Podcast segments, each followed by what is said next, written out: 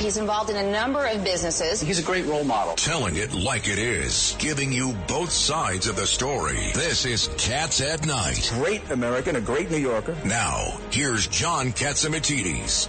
This is John Katsimatidis. This is Cats at Night, the number one show at five o'clock. You want to find out what the heck is going on in the world? Well, tune in to the Cats at Night, and you'll find out. Uh, we're in the studio with us. We have two common-sense Democrats. We have Judge Richard Weinberg, and we have Hank Shenkoff. Hank has represented everybody. Uh, and one common-sense uh, Republican, we have Governor George Pataki. Governor, welcome to the studio. Thank you, John. I'm surrounded by Democrats, but they're both sensible Democrats. They're sensible. So that's okay. Let the record reflect. That's all right. I'm used to it. I'm yeah, used to it. Yeah. And uh, and on my sidekick here, we have Lydia Sarani, and I understand we have Eddie, and we have a great show. But we're going to go right into it and tell you who else is going to be on the show later. Lydia, introduce Ambassador Bolton's coming right on. Ambassador. Ambassador Bolton, he's on the line with us right now. He served as the president's national security advisor as, and also as the ambassador to the United Nations. Welcome back to Cats Tonight. And he needs many bodyguards, I understand. Yes, we are very glad you are alive and well, Ambassador Bolton. So am I. Tell us, uh, Ambassador, tell us what the heck is going on in Iran. Uh, it, it, that, that whole area, there's, there's so many problems. Give us your, your reading of things. Well, you know, a lot has come to light just in, in, in the recent days. It's not just the threat against me that was uh, filed as criminal charges by our Justice Department unsealed last week. We know there are also threats against former Secretary of Defense Mark Esper, former Secretary of State Mike Pompeo, uh, and many other former government officials. But it, it even goes beyond that. We saw last weekend uh, up in Western New York uh, – Uh, Salman Rushdie attacked uh, uh, because of this fatwa that the uh, original Ayatollah Khomeini uh, had imposed on him, grievously wounded. We saw in Brooklyn, New York, I guess it's about three weeks ago now, uh, Masih Alinejad, an Iranian-American citizen, advocate for women's rights in uh, Iran. Some guy so shows up on her porch with a, with a loaded A K forty-seven. Uh, all of this launched by the government of Iran at the same time and, and feeling complete impunity, I suppose, uh, as as the Biden administration's trying to go back into the misbegotten twenty fifteen Iran nuclear deal. And I think it's because Iran simply does not fear the consequences of this kind of behavior. It really goes beyond state sponsorship of terrorism. This is a state terrorist uh, that is committing acts or threatening to commit acts, trying to commit acts against American citizens on American soil. Uh, it's just unprecedented, uh, to, to my knowledge.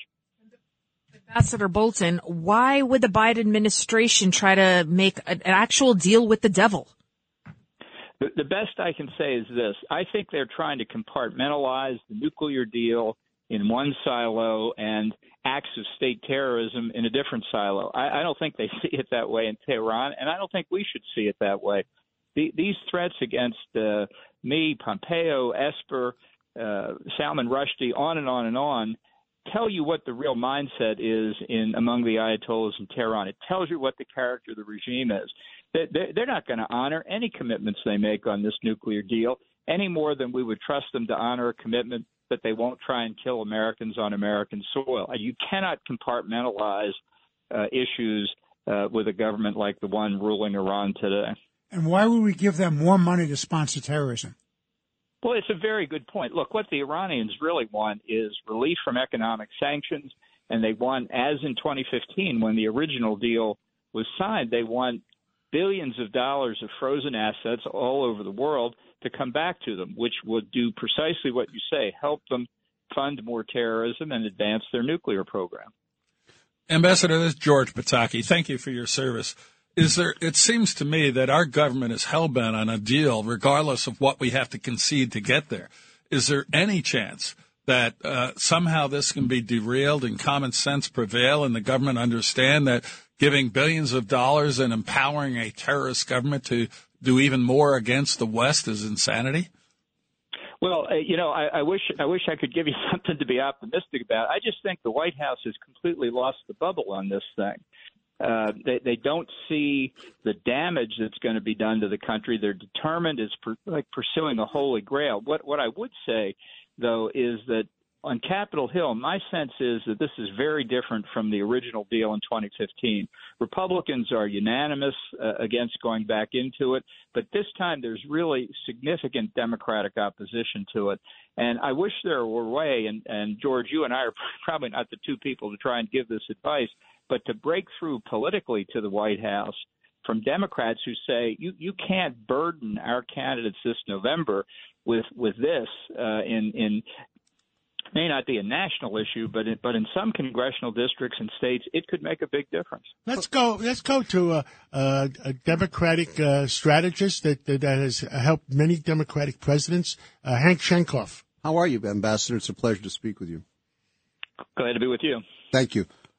What is going on in Syria? You know, I think about the Mediterranean basin as the entry entry point to the world in many ways. The Chinese now have entered into the into the ter- into the area with the Russians, with the Iranians. What is that mo- that mixture all about? Less about Israel. Israel can defend itself, but what is going on there that they're so interested in being in that one place? And what does it mean for American peace and American power throughout the world? Well, it's an important question, and I think the, the, the risk that we face and that our friends in the region face is that the interests of Iran, China, and Russia uh, today coincide in very significant ways. You know, uh, they, they uh, China is an energy-poor country. It desperately needs oil and gas from wherever it can get it. Uh, Iran and Russia, both rogue states, they, they, they although they're oil and gas producers, it helps them to cooperate with each other to avoid international Uh, sanctions, uh, specifically in the Middle East. I think Iran wants hegemony over uh, the region, and it's part of the uh, centuries-long battle between Shia and Sunni Islam. Mm-hmm. Um, and, and that's one reason this, these, these tectonic shifts that have occurred in the Middle East that has driven Gulf Arab countries toward Israel, the Abraham Accords, the exchange of full diplomatic uh, relations, because the Arab states now increasingly see Israel as a trustworthy ally against the Iranian threat. And I think the U S continues to have real interest there, which is why, uh, in my mind, going back into the nuclear deal with Iran is, is such a mistake and why it's so disturbing to our own best allies in the region, Israel, Saudi Arabia, the United Arab Emirates, and others. But how does it get stopped since it's not a treaty? Well, that's there's a there's a long story there. The the Senate has given up much of its treaty ratification power over the past seventy-five years. They they ought to try and take it back. I personally think this is a good deal to to fight over. If this is not deserving of uh, being treated as a treaty, I, I don't know what else is. But but my hope is that somehow responsible Democrats will get to the White House and say, Uh, we're, we're going down a rabbit hole here. It's going to cost us and the country if we continue to pursue it. The Democrats have become much less interested in understanding of foreign affairs and much more obsessed with domestic opportunities. And um, they're running campaigns that are much more domestically based, that do not take into uh, any account America's, America's exposure and potential dangers throughout the world. I mean, you've traveled the country. You've seen it at hand. What is going to happen if the Democrats don't get engaged here? Well, I'm I'm very worried. I, I agree with your assessment of the Democratic Party. There's no Scoop Jackson wing anymore. There isn't a Joe Lieberman wing anymore. Uh, and but look, you know, there there is this virus of isolationism within the Republican Party too. It's not good for the country. We need we're we're in a period of enormous uncertainty and threat around the world, and we need uh, leaders, whether they're Democrats or Republicans, who speak to the people about the threats we face and explain what we need to do to keep our uh, our economy safe, keep our country safe. Ambassador, after the disaster and our surrender and withdrawal from Afghanistan, we now see that... Yeah, uh, yesterday was the one-year anniversary. One-year anniversary. We see that uh, uh, the leader of uh, al-Qaeda uh, was living openly in Kabul after having to hide in a small town until we withdrew. To what extent do you see al-Qaeda in Afghanistan reclaiming the ability to threaten us here and around the globe? Well, I think they're working hard at it, as is ISIS-K, uh, which is based in Afghanistan. Now, the, the administration recently released an intelligence assessment that said they, they assessed that, I, that al-Qaeda didn't have the capability to attack us because they didn't see a separate al-Qaeda capability building up as it had twenty years ago. But the question you ask about the uh, uh, Zawahiri, the, the al-Qaeda leader killed by uh, an American missile in Kabul, shows that, in effect, uh, al-Qaeda and, and Taliban are melded together.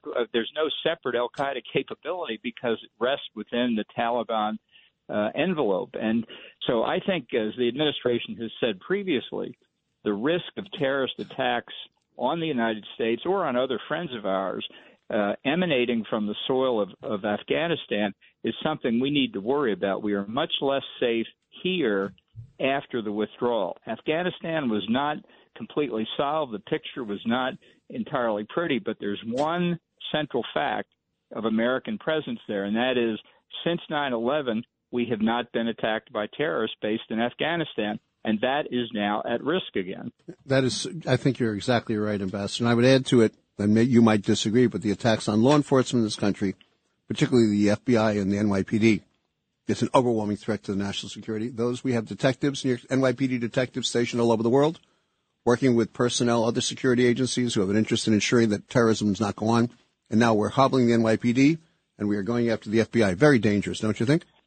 Well, uh, let me say, uh, I, I have benefited personally from the professional work of the F B I in, in uncovering and investigating this Iranian threat. I'm an alumnus of the Department of Justice. I, I have the highest respect uh, for the professionalism of the lawyers uh, and the F B I agents there. I benefit from the protection of the Secret Service, again, as I had when I was National Security Advisor, and I, I owe thanks to President Biden for authorizing that.